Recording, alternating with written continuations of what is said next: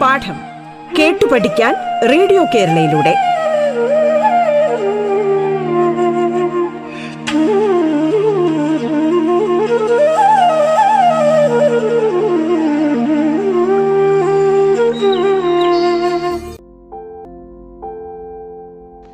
Radio കേരളയിലേക്ക്. ഏവർക്കും സ്വാഗതം. Pathanapuram saint Stephen's ഹൈസ്കൂളിലെ സംസ്കൃത അധ്യാപിക സിനി ടീച്ചറാണ് നിങ്ങളോടൊപ്പം ഉള്ളത്.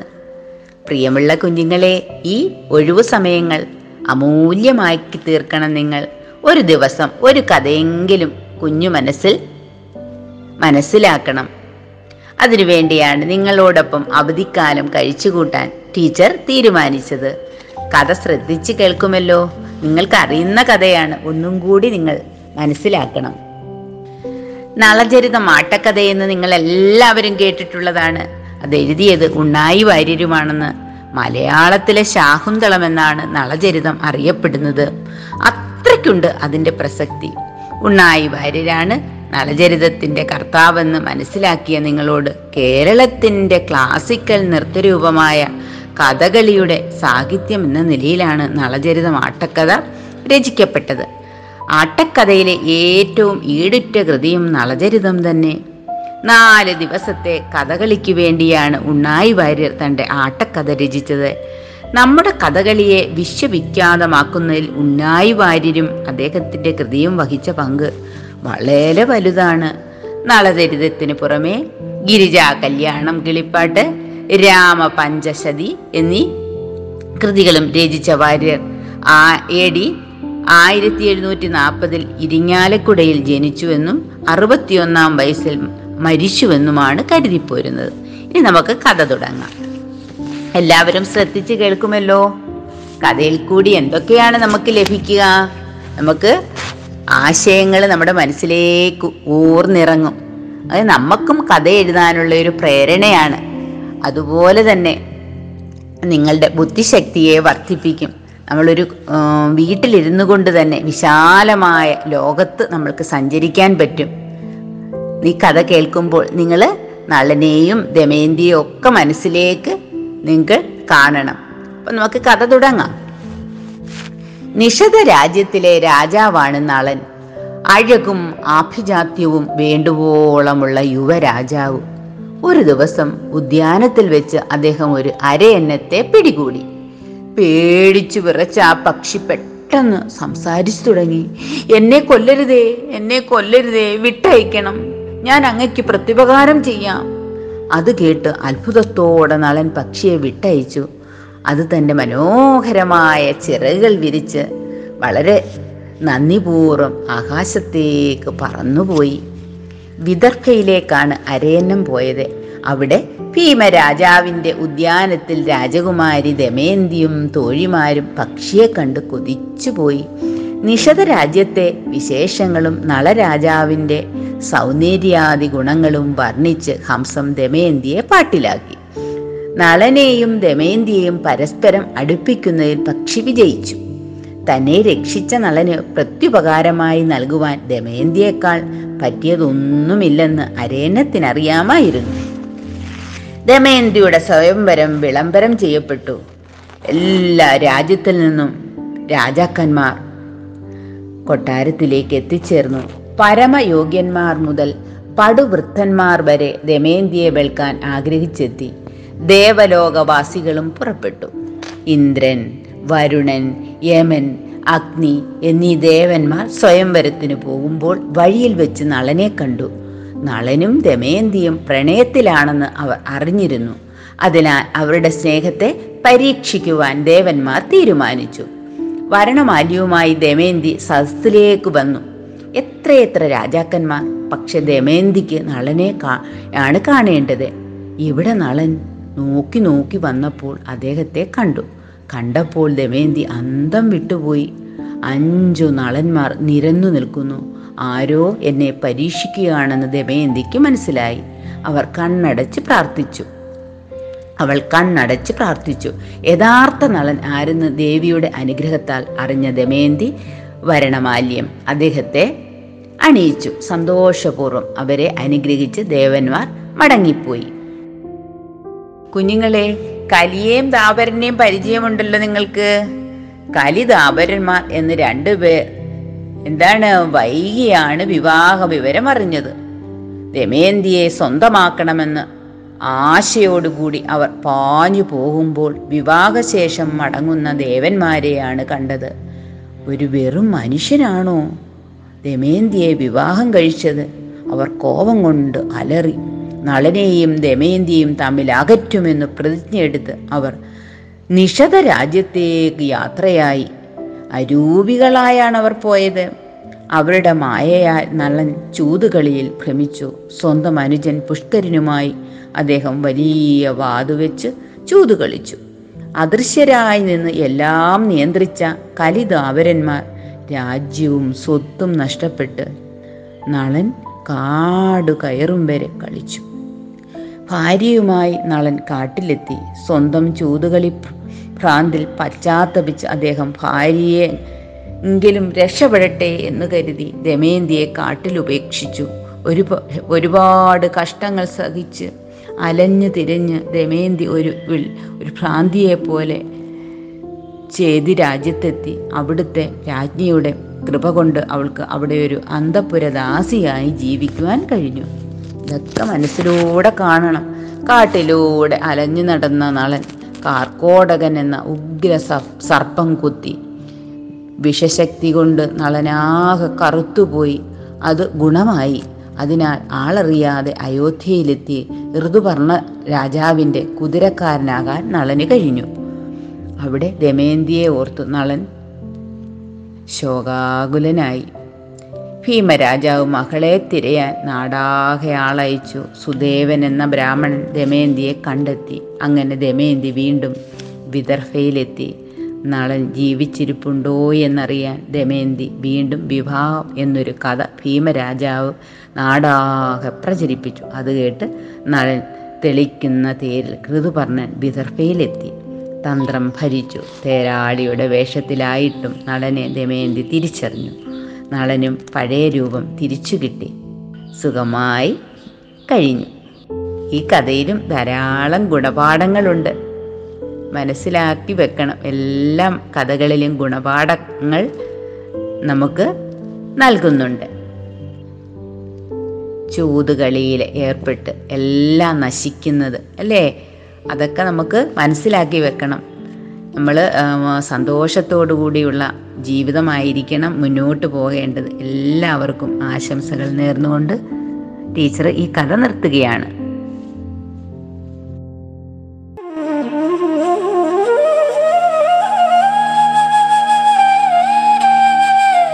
പാഠം കേട്ടു പഠിക്കാൻ റേഡിയോ കേരളയിലൂടെ.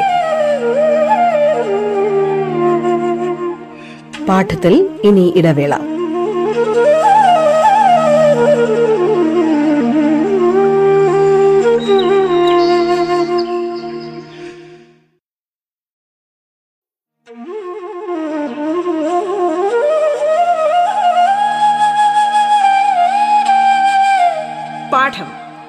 പഠിക്കാൻ റേഡിയോ കേരളയിലൂടെ. തുടർന്ന് കേൾക്കാം പാഠം.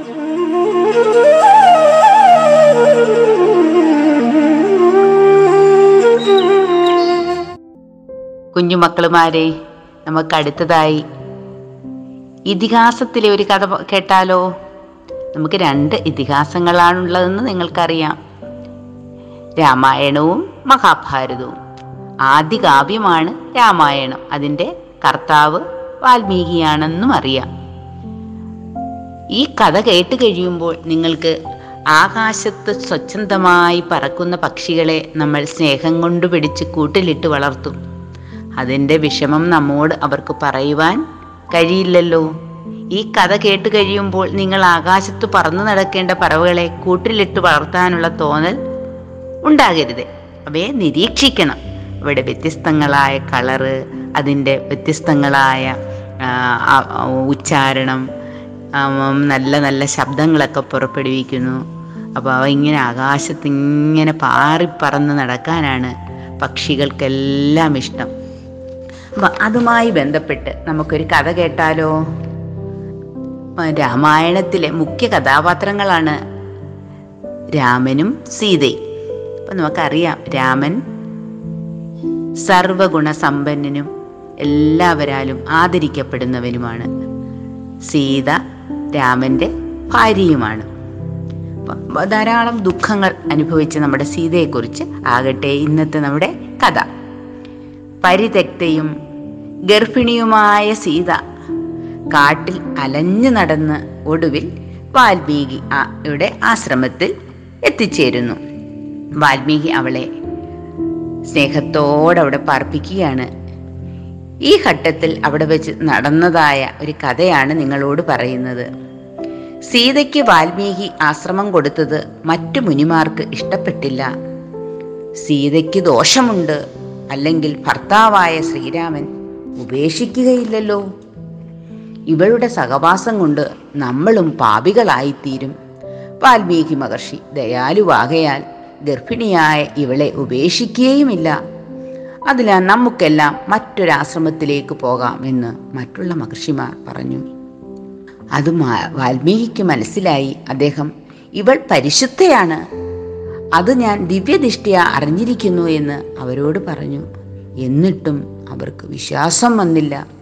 അപ്പോൾ ഭഗവാൻ അപ്പോൾ ഭഗവാന് ഇഷ്ടപ്രകാരം തന്റെ പരിശുദ്ധി പരീക്ഷിച്ചു നോക്കാം.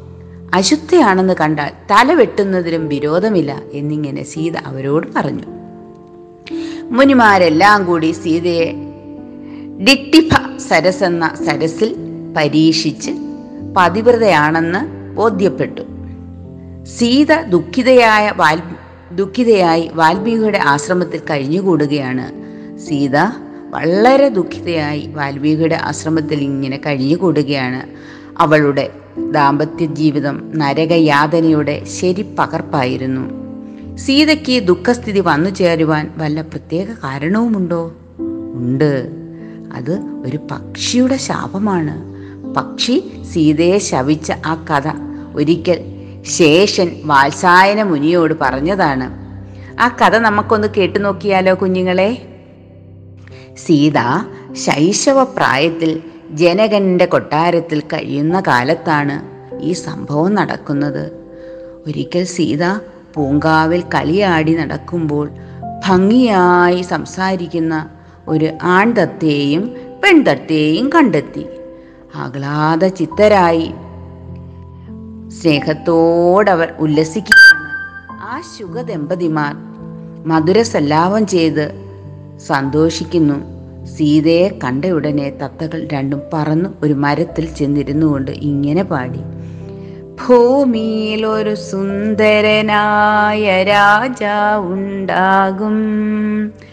പേര് ശ്രീരാമൻ. ഭൂമിയിൽ ഒരു സുന്ദരനായ രാജാവുണ്ടാകും. പേര് ശ്രീരാമൻ. അവ അയാളുടെ ഭാര്യയുടെ പേരു സീത എന്നാകും. അയാളുടെ ഭാര്യയുടെ പേരു സീത എന്നാകും. അവരുടെ ദാമ്പത്യം ഏറ്റവും സുഖകരമായിരിക്കും. അവരുടെ ദാമ്പത്യം ഏറ്റവും സുഖകരമായിരിക്കും. പാട്ട് കേട്ടപ്പോൾ ആ തത്തകൾ ഏതോ ദിവ്യന്മാരാണെന്ന് സീതയ്ക്ക് തോന്നി. അവയെ പിടിച്ച് ഭക്ഷണം കൊടുക്കുവാൻ സീത തോഴിമാരോട് പറഞ്ഞു. തോഴിമാർ ഉടൻ തന്നെ വൃക്ഷത്തിൽ നിന്ന് തത്തകളെ പിടിച്ചുകൊണ്ടുവന്ന് സീത പക്ഷികളോട് ചോദിച്ചു ഭയപ്പെടേണ്ട രമണീയരായ നിങ്ങൾ ഇരുവരും ആരാണ്? എവിടെ നിന്നു വരുന്നു? ആ രാമൻ ആരാണ്? സീത ആരാണ്? അവരെ പറ്റി നിങ്ങൾക്ക് എങ്ങനെ അറിവ് കിട്ടി? ഇതെല്ലാം പറയുവിൻ. ഞാൻ നിങ്ങളെ ഉപദ്രവിക്കുകയില്ല. പക്ഷികൾ ഇങ്ങനെ മറുപടി പറഞ്ഞു. വനത്തിൽ വാൽമീകി എന്നൊരു മഹർഷിയുണ്ട്. അദ്ദേഹത്തിന്റെ മനോഹരമായ ആശ്രമത്തിലാണ് ഞങ്ങളുടെ വാസം. ആ താപസൻ സംഭവിക്കാൻ പോകുന്ന രാമായണ കഥ എഴുതി ശിഷ്യന്മാരെ പഠിപ്പിച്ചിരുന്നു. ആ ഗാനങ്ങൾ ഞങ്ങളും കേട്ടിട്ടു കേട്ട് കേട്ട് ഞങ്ങളും അത് പഠിച്ചു. രാമൻ ആരെന്നും ജാനകി ആരെന്നും രാമനോട് കൂടിയിരിക്കുന്ന അവൾക്ക് എന്ത് സംഭവിക്കുമെന്നും ഞങ്ങൾ പറയാം. കേട്ടുകൊള്ളുക. ഇത്രയും പറഞ്ഞ ശേഷം തത്തകൾ രാമകഥയിലേക്ക് കടന്നു. ഋഷ്യശിങ്കൻ എന്ന മുനിയുടെ യാഗം നിമിത്തം മഹാവിഷ്ണു നാല് ശരീരമായിട്ട് അവതരിക്കും അ- അവരിൽ മൂത്തവനായ രാമൻ വിശ്വാമിത്രനോടും അനുജനോടും ഒന്നിച്ച് മിഥിലയിൽ വരും. വില്ലുകുലച്ച് ശ്രീരാമൻ സീതയെ വിവാഹം കഴിക്കും. പക്ഷികളുടെ മധുര കഥനം കേട്ട് സന്തുഷ്ടയായ സീത ജിജ്ഞാസാപൂർവം ആ തത്തകളോട് വീണ്ടും വീണ്ടും ചില ചോദ്യങ്ങൾ ചോദിച്ചു. ചോദ്യകർത്താവിന്റെ ആവേശം കൊണ്ട് തന്നെ അവൾ സീതയാണെന്ന് തത്തകൾക്ക് മനസ്സിലാക്കി. തത്തകൾ മനസ്സിലാക്കി. അവ സീത അവർ സീതയോട് ചോദിച്ചു സുന്ദരി രാമനെപ്പറ്റി ഇത്ര ശുഷ്കാന്തിയോടെ ചോദിക്കുന്ന ഭവതി ആരാണ്? പേരെന്താണ്? സീത തന്റെ സകല വിവരവും പക്ഷികളോട് പറഞ്ഞു. നീ പറഞ്ഞ ജനകപുത്രിയായ സീത തന്നെയാണ് ഞാൻ. ആ മനോഹരനായ രാമൻ വന്ന് എന്നെ എന്ന് വെളുക്കുമോ? അന്നേ ഞാൻ നിങ്ങളെ വിട്ടയക്കും. നിങ്ങളുടെ സംസാരം എന്നെ കൊതിപ്പിച്ചിരിക്കുന്നു. നിങ്ങൾക്ക് എന്റെ ഗൃഹത്തിൽ മധുര പദാർത്ഥങ്ങൾ തിന്ന് സുഖമായി വസിക്കാം. ഇത് കേട്ടപ്പോൾ പക്ഷികൾക്ക് വലിയ ഭയമായി. അവ മുഖത്തോട് മുഖം നോക്കി മൈഥിലിയോട് പറഞ്ഞു സീതയോട് പറഞ്ഞു മൈഥിലി എന്ന് പറഞ്ഞാൽ സീത. സീതയോട് പറഞ്ഞു സതി ഞങ്ങൾ പക്ഷികൾ കാട്ടിലും മരത്തിലും ഒക്കെ പറന്നു നടക്കുന്നവരാണ്. ഗൃഹത്തിൽ ഞങ്ങൾക്ക് സുഖമുണ്ടാകില്ല. എനിക്ക് ഗർഭമുണ്ട്. ഞാൻ സ്വസ്- സ്വസ്ഥാനത്ത് പൊയ്ക്കോട്ടെ പ്രസവിച്ചതിന് ശേഷം ഇങ്ങോട്ട് വരാം. സംശയം വേണ്ട. പെൺതത്തെ ഇങ്ങനെ വാഗ്ദാനം ചെയ്തിട്ടും ബാലികയായ സീത വിട്ടയച്ചില്ല. അപ്പോൾ ഉത്കണ്ഠിതനായ ആൺതത്ത താഴ്മയോട് അപേക്ഷിച്ചു സീതയെ ഇവളെ വിട്ടയക്കുക. സുന്ദരിയായ എന്റെ ഭാര്യയെ പിടിച്ചു വയ്ക്കുന്നത് എന്തിനാണ് ഞങ്ങൾ കാട്ടിൽ പോയി സ്വച്ഛന്തം സഞ്ചരിച്ചു കൊള്ളട്ടെ. ഭദ്രേ എന്റെ പ്രിയപത്നി ഗർഭിണിയാണ്. പ്രസവം കഴിഞ്ഞിട്ട് ഞങ്ങൾ ഇങ്ങോട്ട് വന്നുകൊള്ളാം ഭവാൻ യഥേഷ്ടം. പൊയ്ക്കൊള്ളൂ. ഇവൾ എന്റെ അടുക്കൽ സുഖമായി താമസിക്കട്ടെ എന്നായി സീത. തത്തകൾ വളരെ സങ്കടപ്പെട്ടു. നമ്മൾ ആ വൃക്ഷത്തിന്മേൽ ഇരുന്ന് ശബ്ദിക്കാതിരുന്നെങ്കിൽ ഈ ബന്ധനം പിണയുമാ പിണയുമായിരുന്നില്ല. ദയനീയമായ ഈ അപേക്ഷകളൊന്നും സീതയുടെ അടുക്കൽ വില പോയില്ല. തന്റെ ഇണയെ വിട്ടുകൊടുക്കുവാൻ ആൺതത്ത തല തല്ലി അപേക്ഷിച്ചു. എന്നിട്ടും സീത വിട്ടില്ല. അതിനാൽ താപവും കോപവും പൂണ്ട പെൺതത്ത സീതയെ ഇങ്ങനെ ശപിച്ചു. എന്നെ ഭർത്താവിനോട് വേർപെടുത്തുകയാണല്ലോ നീ ചെയ്തത്. ഞാൻ ഗർഭിണിയാണ്. നീയും ഗർഭിണിയാകുമ്പോൾ ഭർത്താവിനോട് വേർപിരിഞ്ഞ് ജീവിക്കാൻ ഇടവരട്ടെ. ഇത്രയും പറഞ്ഞതോടുകൂടി ആ പെൺതത്ത നിലത്ത് വീണു പിടഞ്ഞു മരിച്ചു. വീണ്ടും വീണ്ടും രാമനെ സ്മരിച്ചുകൊണ്ട് കീർത്തിച്ചുകൊണ്ട് മരണമടഞ്ഞ ആ പെൺപക്ഷിക്ക് വേണ്ടി സ്വർഗത്തിൽ നിന്നൊരു വിമാനം വന്നു. പക്ഷിയുടെ ആത്മാവ് ആ വിമാനത്തിൽ കയറി സ്വർഗത്തിലേക്ക് പോയി. ആൺപക്ഷിയാകട്ടെ ഭാര്യാമരണത്തിലുള്ള ദുഃഖം സഹിക്കാൻ നിവർത്തിയില്ലാതെ ഗംഗയിൽ ചാടി ഞാൻ രാമന്റെ നഗരത്തിൽ ജനിക്കണം. ഈ സീത എന്റെ വാക്കുമൂലം വിവാഹിതയായി വലേകയുമാകണം എന്നിങ്ങനെ കോപാക്രാന്തനായി ഉച്ചരിച്ച് ദുഃഖിച്ചും പേടിച്ചും വിറച്ചുകൊണ്ട് ആൺതത്ത ഗംഗയുടെ കയത്തിൽ മുങ്ങിച്ചത്തത്. ക്രോധം ദുഃഖം ജാനകീദ്വേഷം എന്നിവ നിമിത്തം അവൻ ക്രോധനൻ എന്ന അലക്കുകാരനായി ശൂദ്രജാതിയിൽ വന്നു ജനിച്ചു. ഈ രചകനാണ് സീതയെപ്പറ്റി അപവാദം പറഞ്ഞത്. രചകന്റെ അപവാദം നിമിത്തം ശ്രീരാമൻ സീതയെ ഉപേക്ഷിക്കുകയും അവൾക്ക് വാൽമീകിയുടെ ആശ്രമത്തിൽ താമസിക്കാൻ ഇടവരികയും ചെയ്തു. പ്രിയമുള്ള കുഞ്ഞുങ്ങളെ നിങ്ങളിത് കേട്ട് കഴിഞ്ഞപ്പോൾ നിങ്ങൾക്കിതിന്റെ ഗുണപാഠം മനസ്സിലായി കാണുമല്ലോ? അപ്പം നമ്മളിത് മനസ്സിലാക്കണം. എല്ലാത്തിലും ഓരോ ഗുണപാഠം കാണും. അപ്പം നമ്മുടെ നാട്ടിലുമൊക്കെ പാറിപ്പറന്ന് നടക്കുന്ന പക്ഷികളുണ്ട്. അവയെ നമ്മൾ നിരീക്ഷിക്കണം. അവയുടെ അവളിങ്ങനെ വളരെ സ്നേഹത്തോടെ നമ്മുടെ അടുത്ത് വരും. പക്ഷേ അതിനെ പിടിച്ച് നമ്മൾ ഒരിക്കലും കൂട്ടിലിട ഇടരുത്. ഇനി ആ ഒരു അടുത്ത കഥയുമായി ഇനി ഞാൻ വീണ്ടും വരാം കുഞ്ഞുങ്ങളെ. നമസ്കാരം.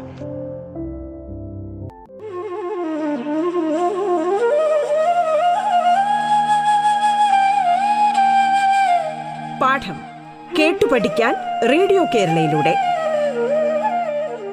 പാഠത്തിന്റെ ഇന്നത്തെ അധ്യായം പൂർണമാകുന്നു. ഇനി അടുത്ത ദിവസം കേൾക്കാം. നമസ്കാരം.